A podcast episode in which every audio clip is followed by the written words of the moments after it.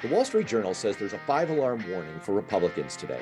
But is it really a five alarm warning for all of us? This is Beyond Politics. We're available wherever you get your podcasts. We're on the Blue Amp channel on YouTube. I'm Matt Robison, your host, with my co host, former U.S. Congressman Paul Hodes. We wanted to ask that question at the top of one of the top experts on American government after an historic and ominous week in America.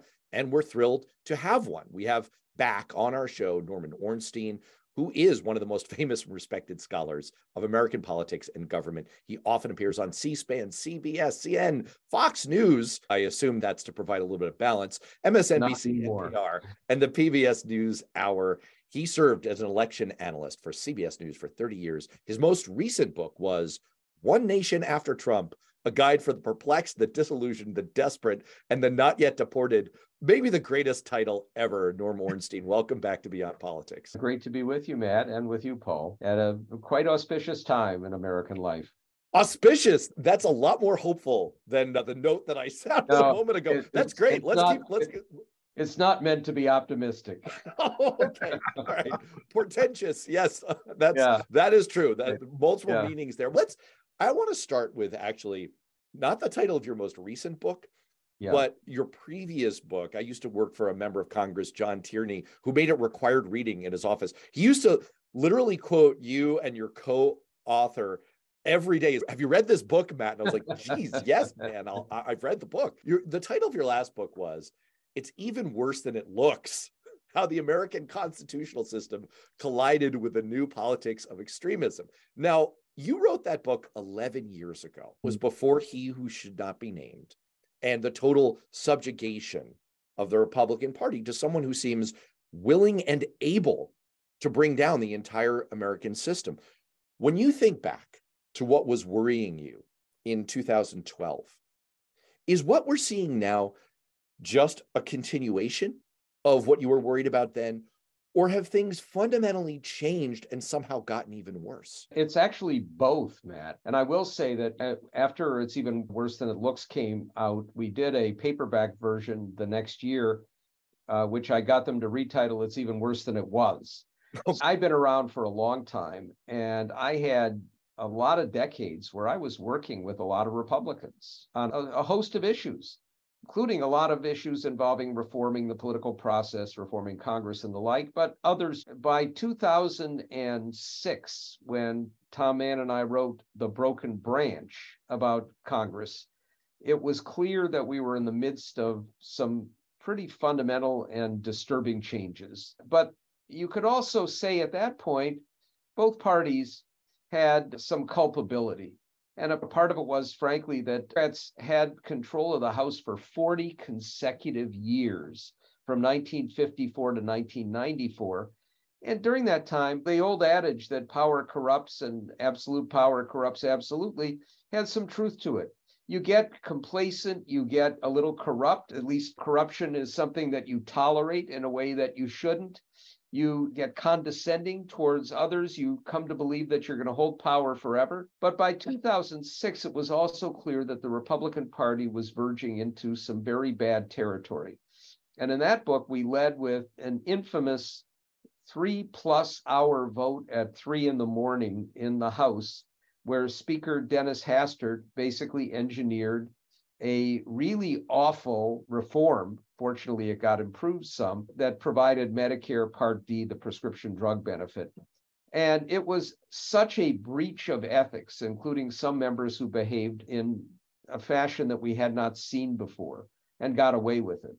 And we saw Hastert basically blow up the House ethics process. We saw Tom DeLay in a harbinger of things to come move in a really awful direction. But by 2012, it was clear that what had started earlier had accelerated in a very bad way.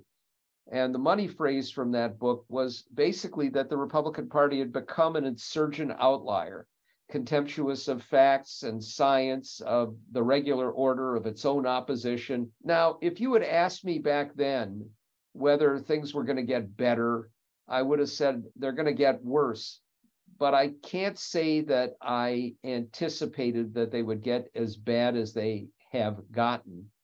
And that's a couple of factors. Certainly, One is Voldemort. I will name him, at least his nickname. But Trump was really just an accelerant of this process that had been going on. The cult, the Republican Party cult, existed before Trump. He just became the cult leader. And I'll tell you just in a nutshell that what's surprised me is not that we have seen this generation of radical lunatics emerge and many get elected to Congress. It is the other Republicans, the ones who, at a time when, if we were transported back to an earlier era, we were transported back to the 1970s or 80s, say, or even the early 2000s, they would have behaved like pretty much standard conservatives. Many of them would have been willing to entertain compromise and some significant issues. I can't name one or two now who fit in that category because the current Republican Party fundamentally consists of lunatics and moral cowards. And that is stunning and troubling. And I frankly don't see a way out of it in the foreseeable or near-term future. I know oh. Paul's got a question here, but I just I just want to note that in in my preparation notes for this discussion, I literally wrote down this isn't all about Trump. Trump is a catalyst. I didn't use the word accelerant, but I thought yeah. about it. Trump is a catalyst to make things far worse, but the underlying forces were there. I'm now just going to take a moment to bask in the fact that my thinking seemed to mirror darkly Norm Ornstein's thinking, which is which just makes me feel good about my day. Props to you, Matt Robison. So there it is. So Norm, your what you've just talked about really resonates because I went to Congress in 2006 wow. and I campaigned on what Hastert had done with that vote and with Medicare. And, and by the way, the key Republican who turned it towards the inability of anybody to negotiate with the, with people about the Medicare drugs then became head of big pharma. We talk about corruption, but just follow the money. Curious about why things changed so rapidly and moved so far. Look, when I first ran in 2004, the war in Iraq was on. I thought the W. Bush administration was extreme. And then I thought the Tea Party was pretty extreme. I think the MAGA Republicans are beyond extreme. And it seems like we're on a path where in a few years, the Republican Party slogan is going to be, hey, let's vote for, Sa- vote for Satan. Why not? Let's give him a chance. And was there some key moment, some key cause that sent us sliding down this path. I was thinking as you were talking that I can imagine Satan saying, Man, I thought I was evil. To go it was. Yeah, to take a little bit of history, Newt Gingrich really started a lot of this. Newt deliberately tribalized the political system and in the process moved us from simple polarization where you can still get things done. You view people on the other side as misguided, but they're still good, patriotic Americans, to they're evil and trying to destroy our way of life. And it was a deliberate move on his part as a way to capture a majority. And then it metastasized to the states and to the country as a whole. And once you move in that direction, once you have large numbers of people believing that your fellow Americans are evil and trying to destroy your way of life, it's really hard to get out of that and to change it. And then, of course, we have another villain who's right up there in that pantheon, and that's Rupert Murdoch, along with his son Locke. You could actually look at the Murdochs who are responsible for Brexit, who have thwarted moves for climate change in Australia, and the impact is being felt on a daily basis, mm-hmm. and who have, as we now know from the emails and texts that we've seen filled with people who know full well that they're lying and inciting violent reactions and extreme reactions, but they continue to do it. And they've done it with COVID. They've done it with our election process. They've done it with Trump and in so many other ways and continue to do it. Tucker Carlson the other day saying, better keep hold on to your AR-15 is stunning, not shocking anymore, just stunning. So we have all of that. And social media, of course, ele- uh, basically amplifying a lot of this. And let's face it, the Russians and probably the Chinese and maybe the Saudis need to try and make matters worse. I was at CBS on election eve 2008 and sitting there with some of my colleagues in the celebration in Grant Park after Obama had gotten elected, this historic move. And I turned to them and I said, This is going to unleash the racists who are now going to say, See, we're not a racist country. We elected a black guy. So we can be as racist as we want. And I think the reaction to Obama contributed to this, but it's also just the broader coarsening of the culture. Daniel Patrick Moynihan was a friend and mentor of mine. Hmm. And I don't think there's a day that goes by when I don't refer to his thesis and essay, Defining Deviancy Down, where if a norm changes and gets degraded, it becomes the new normal. And now nothing is out of bounds.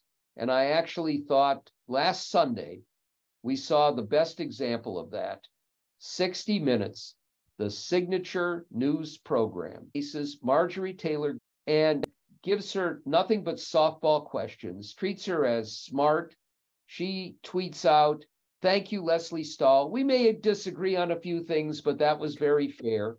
And you have Marjorie Taylor Greene regularly throwing out the word pedophile, which is, of course, their shorthand for groomers, which is despicable, nasty, lying incitement, and it just goes past. Now you can call your enemies falsely pedophiles, and you get away with it. That's the new normal.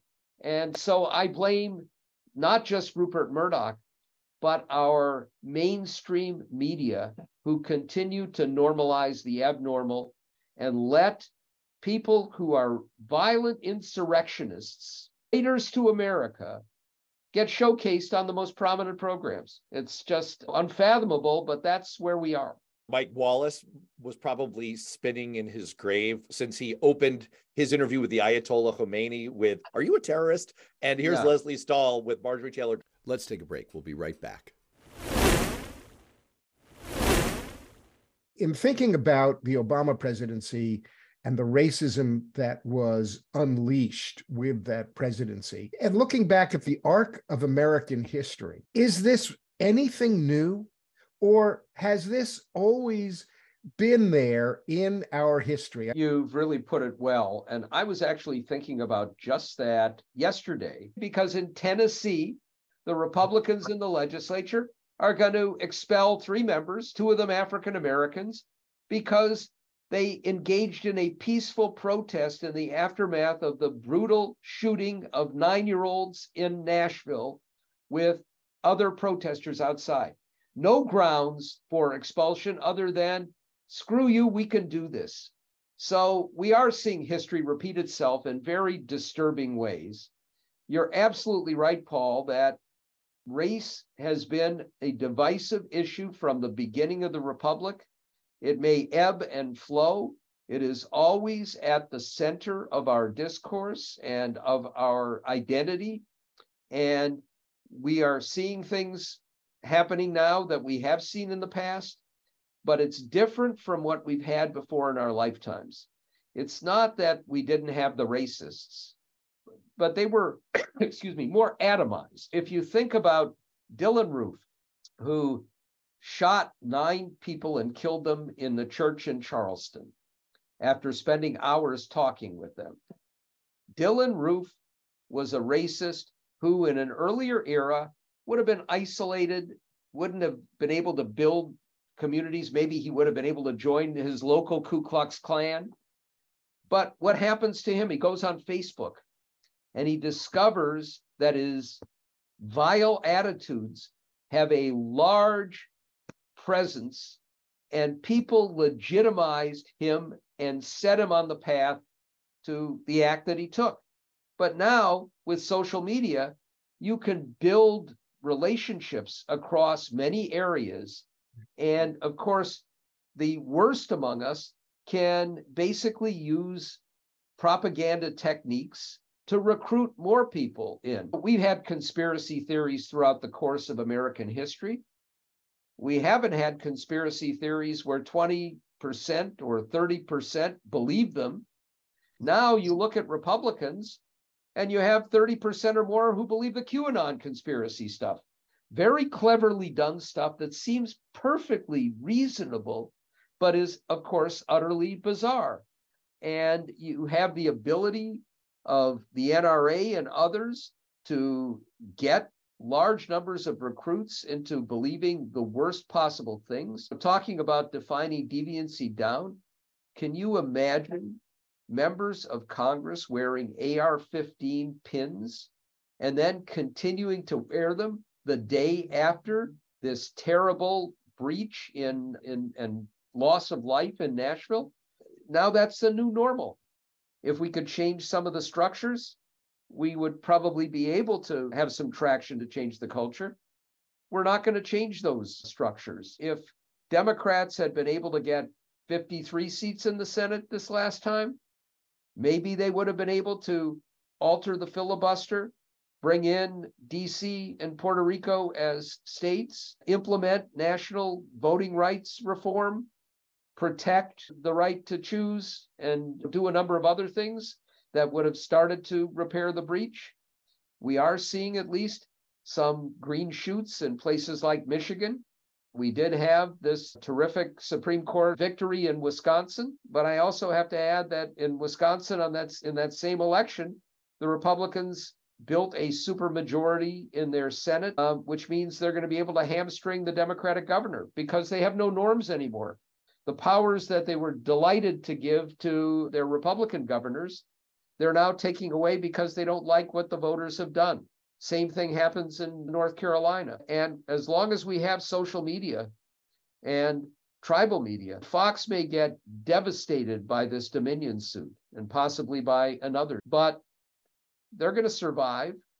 And if they are diminished, Newsmax and OAN talk radio will continue to be there. It is in their business model to fan the flames of division. We have a sectarian division that I think is greater than we've seen in the country since the Civil War. So I'm plenty nervous. And what I fear the most is I think the next five years are the most vulnerable time for us. I look at Glenn Youngkin in Virginia, Ron DeSantis in Florida. Their model is Viktor Orban we are in danger of having something like that happen if we aren't able to prevail in 2024. So the next five years are an absolutely critical time for our future. I want to pick up on something you said that I think is really at the heart what we're talking about here. It's the ability of our American system of government and politics to have some self-healing, self-repair qualities. And you just posed that question Is this something that can be rescued or that we can get ourselves out of? Now, in the past, both political parties have gotten themselves a little bit in a rut and they've managed to find their way out of it. Obviously, the Republicans did that eh, coming out of Watergate and they rebranded themselves around Reagan conservatism and they realigned themselves around the Southern strategy. And that, that's a euphemism, but whatever. The Democrats did that coming out of the 80s and into the 90s with third way Clintonism and et cetera, et cetera. A moment ago, Paul asked you about what the drivers were here. Was there a single cause or were there multiple causes? My concern is that as much as both parties and our system of government has shown some of these self healing qualities, we've also seen that America can get stuck in ruts that they cannot climb out of. So back in 1981, Gordon Adams described the iron triangle. This is something that you, I'm sure, are yeah. very familiar with. This oh, yeah. reinforcing cycle between Congress and interest groups in the bureaucracy where they gave each other favors, political support, money, and it locked itself yeah. in place. And we're still in that iron triangle. What you described a moment ago is a new iron triangle. This is something that I've written about before between media forces, dark media, new media, including social media, dark money, all kinds of funding sources that have no accountability to anything and do not have good motivations, and the dark psychology that Newt Gingrich helped unleash. where there are no longer any restraints on what we say or do. And the easiest path to victory is not just vilification, but like dehumanization of the other side. They're evil. You saw this Eric Trump speaking about the indictment of his father, saying these liberals, they're evil. They're his words. And this is rife in political discourse. So my concern is we are in a rut that we cannot climb out of. Is that what you're, or is the Republican Party especially stuck in a place that they cannot be rescued from? So let me go down a couple of different tracks here. One is there's another, let me go back 2001. Okay. We had just had the most divisive in our lifetimes, possibly in American history. 36 days to decide. The winner lost the popular vote, decided in a utterly partisan 5-4 decision by the Supreme Court. And soon after that, we have a president who comes in and works with Democrats to get No Child Left Behind. Then we have 9 11. And the day after 9 11, 535 members of Congress gather on the steps of the Capitol to sing God Bless America together, basically saying to our adversaries, we are bloody but not bowed, and we're together. And we had a period where Bush got 90% approval ratings. We did all kinds of things, some good, some bad. But it was a very different reaction, unexpected in some respects, given the tenuous hold that George Bush had on legitimacy. Imagine today what would happen if we had another terrorist attack of that sort that hit the Capitol. We don't have to imagine because we had it from domestic terrorists on January 6th. Did we then have all the members of Congress coming together and saying, this is not tolerable? We are going to stand together to get rid of these foes and make sure it doesn't happen again? That same day after they cleaned up the Capitol, two thirds of House Republicans voted that the election had been illegitimate and now we have members of Congress treating the rioters as patriots and heroes. So we're in a different place than we were two decades ago. Now, on another front, there's another, the Iron Triangle was seminal, Gordon Adams. Jonathan Rauch wrote a book called Demosclerosis about a, which was an extension of that in many ways. And it followed on a bunch of work that had been done by economist Mancur Olson about how you can build these relationships with lobbyists and interest groups that grow. And because they can be powerful enough, you can stymie action when you have big national problems and end up with a sclerotic political system that can't solve those problems. Now, the fact is, you look back just to take the issue of guns, we were able to get a, an assault weapons ban through in the beginning of the Clinton administration. It had a dramatic impact on mass shootings. Then it was rolled back. Mass shootings went way up. There was no ability to act even before we had a political system that had gone completely off kilter because it is in our basic, I would, I don't know if I would say DNA, but the structure of our political system where a minority that's intense, that has resources and access to money can block action that's supported by 90% of Americans who don't make it their top priority if the 10% do. Some of this is a problem that's built in. Now, I would mention one other thing. Even if there had been no Donald Trump, even if there had been no Newt Gingrich, we are at a almost at a point where 70% of Americans live in 15 of our 50 states. Why? We've seen this movement because basically the engines of the economy are in those states. They're not all blue states. You have Florida, you have Texas, but people go there because there are jobs there the major metropolitan area, two thirds of our GDP. Now, all those reasons aside, here's the reality in our political system. That means we're almost at a point where 30% of Americans will elect 70 US senators. And because 50% of Americans live in 15 states, the Electoral College is getting more and more skewed. We will have, if we continue to have fair elections, more instances where the winner of the popular vote loses the presidency. 500,000 votes in 2000 that Gore had over George W. Bush, 3 million that Hillary Clinton had over Donald Trump in 2016. We could have had a winner in 2020 who lost the popular vote by 7 million. And that means that the fundamental legitimacy of our system, even without all of this other, all of these pathologies, is going to come increasingly into question. You get this phrase all the time. We live in a republic, not a democracy. What is a republic is where voters select and elect representatives who represent them. When you have 70 senators represented by 30% of Americans who do not in any way reflect the diversity of the country or the economic dynamism of the country, people are going to vote. And at some point, they're going to say, my votes don't matter. We're going to have more and more issues like guns and now like climate and so many others where majorities believe one thing and the political system says, screw you. We're not going to act in that fashion. We're going to have a Supreme Court and other courts that are increasingly isolated from broader opinion. Take back one step. When Brown versus Board of Education was decided in 1954, five of the nine members of the Supreme Court had held elective office before. They understood politics.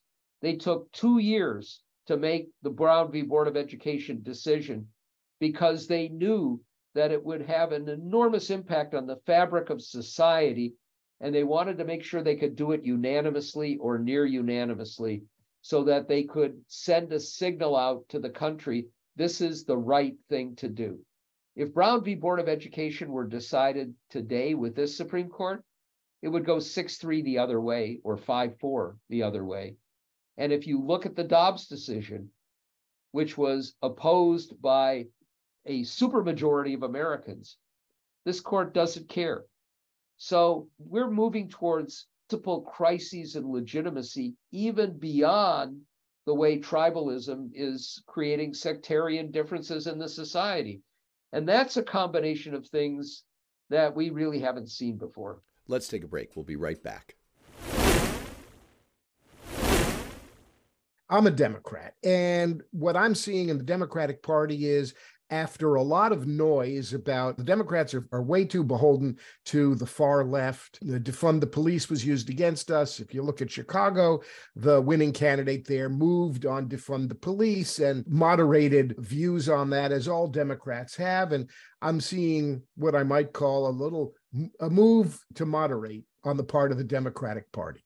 Obviously, given our discussion, we don't see that in the Republican Party. There's no chart that now that goes far enough to talk about where the Republicans are. So, what's the fix? In, in a practical sense, there are probably a lot of pie in the sky proposals, but what could practically be done to get Republicans to move out of this cult, this rut of cultism?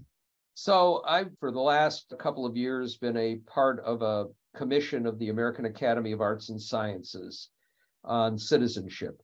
And we issued a report called Our Common Purpose with dozens of suggestions, some, many of them structural reforms, others trying to get it rebuilding civil society. I will say that at a broader, in a broader sense, if I could do one thing, it would be national service.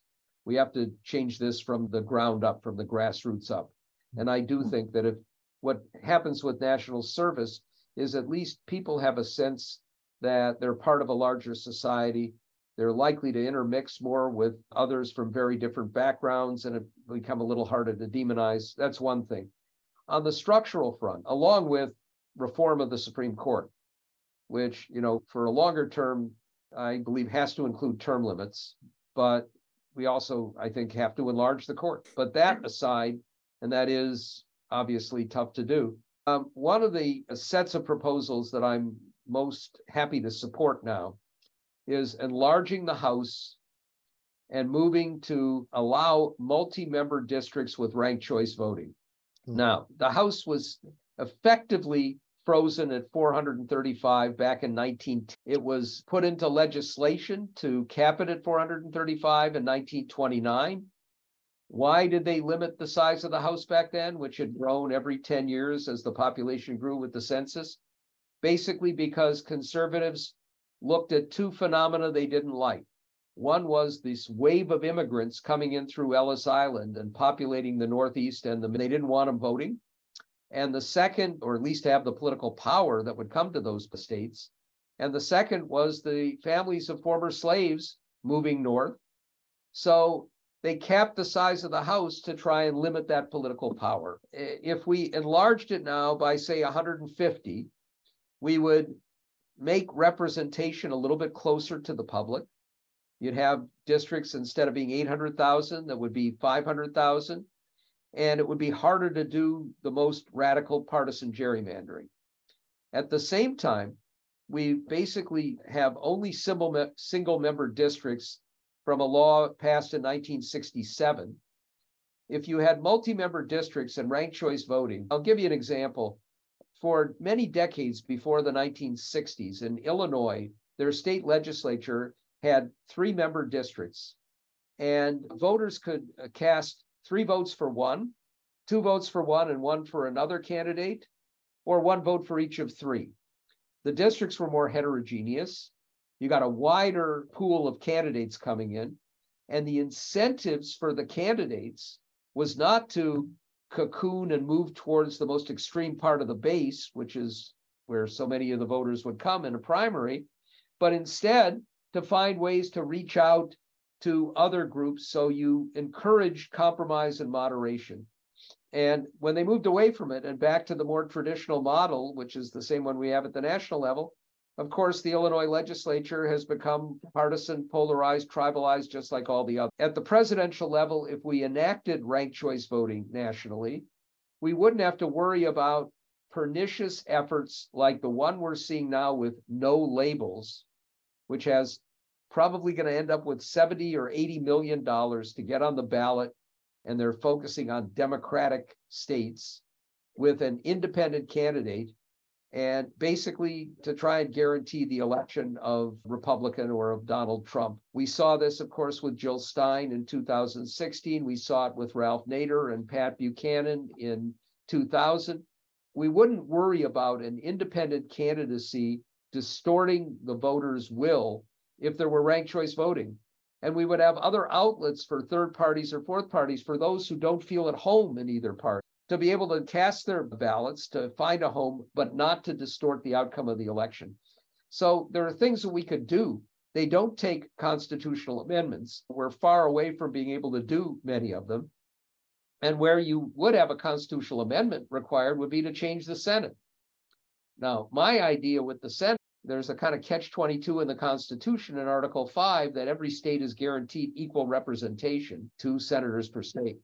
I would add 12 senators, some elected nationally, others elected regionally.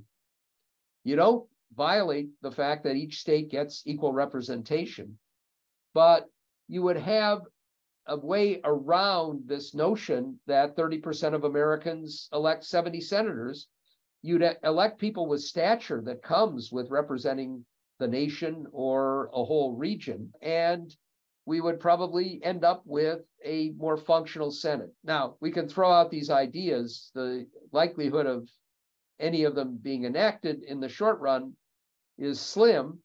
And it's slim in part because while I believe the Democrats are more likely than not to recapture the House in 2024, given the Kevin McCarthy and the Marjorie Taylor Greene, Lauren Boebert, Matt Gaetz led House, I think we're more likely than not to see a Democrat win the presidency, given that the Republicans are likely to nominate another radical candidate.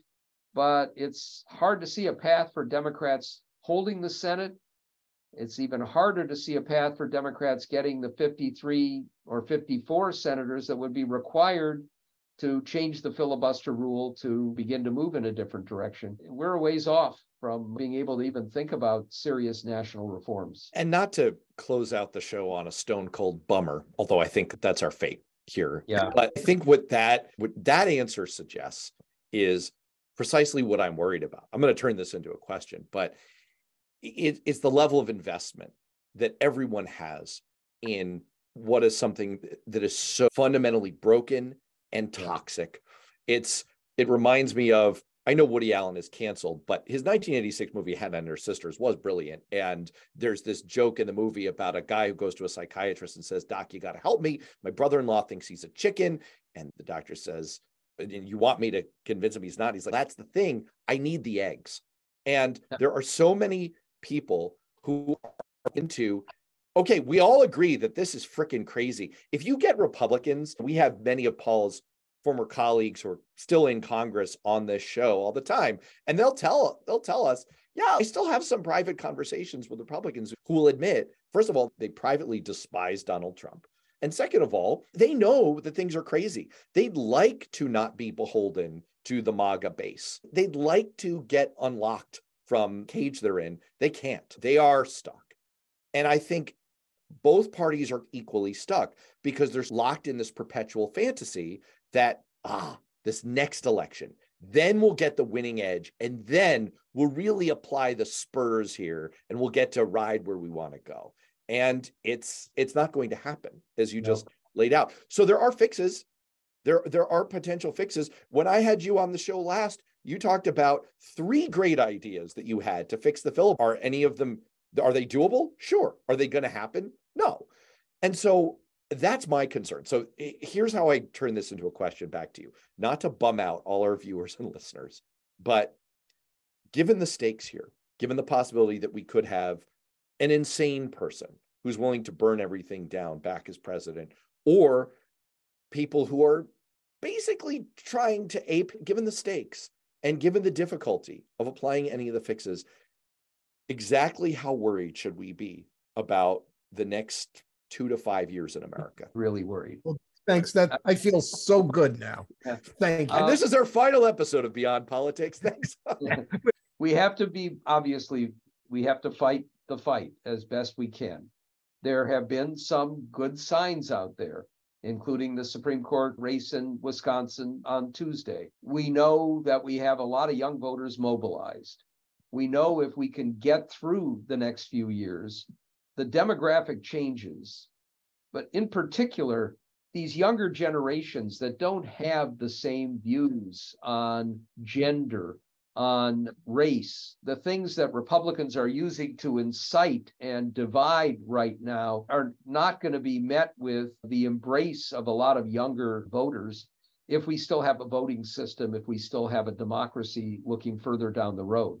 Hopeful stuff is if we can get through the next five years, we, I think, have a real possibility of being in a better place. Now, having said that, the one thing we didn't mention here is the permanent campaign. Hmm. And getting back to what you just said, Matt, when when I came to Washington in 1969, 1970, there were seasons in our politics. You'd have a campaign that was six months out of the two-year cycle. Then you'd have a season of governing. And now there is no season of governing. And when you have margins that are close, the possibility in every single election that the majority could change. And when you add to that, that the consequences of a change in the majority are earth shaking. Back in the day, you would look at a Democratic Party that had 40 to 50% of its members who were center right or on the right, the Southern conservatives. And Republicans had 25, 30% who were center left, but you had this be somewhere near the middle. And if you change the majority, if you went from a Tip O'Neill to a Bob Michel, it was a change, but it was like this if you had a Ways and Means Committee that went from Wilbur Mills to his longtime Republican counterpart, John Byrnes of Wisconsin, the policy change would have been like this. Now, every one of them is like that, which means the stakes are so much higher, which means if you do anything to improve the lot of your opponents, you lessen the chances that you could prevail, which means that working with the other side is like sleeping with the enemy.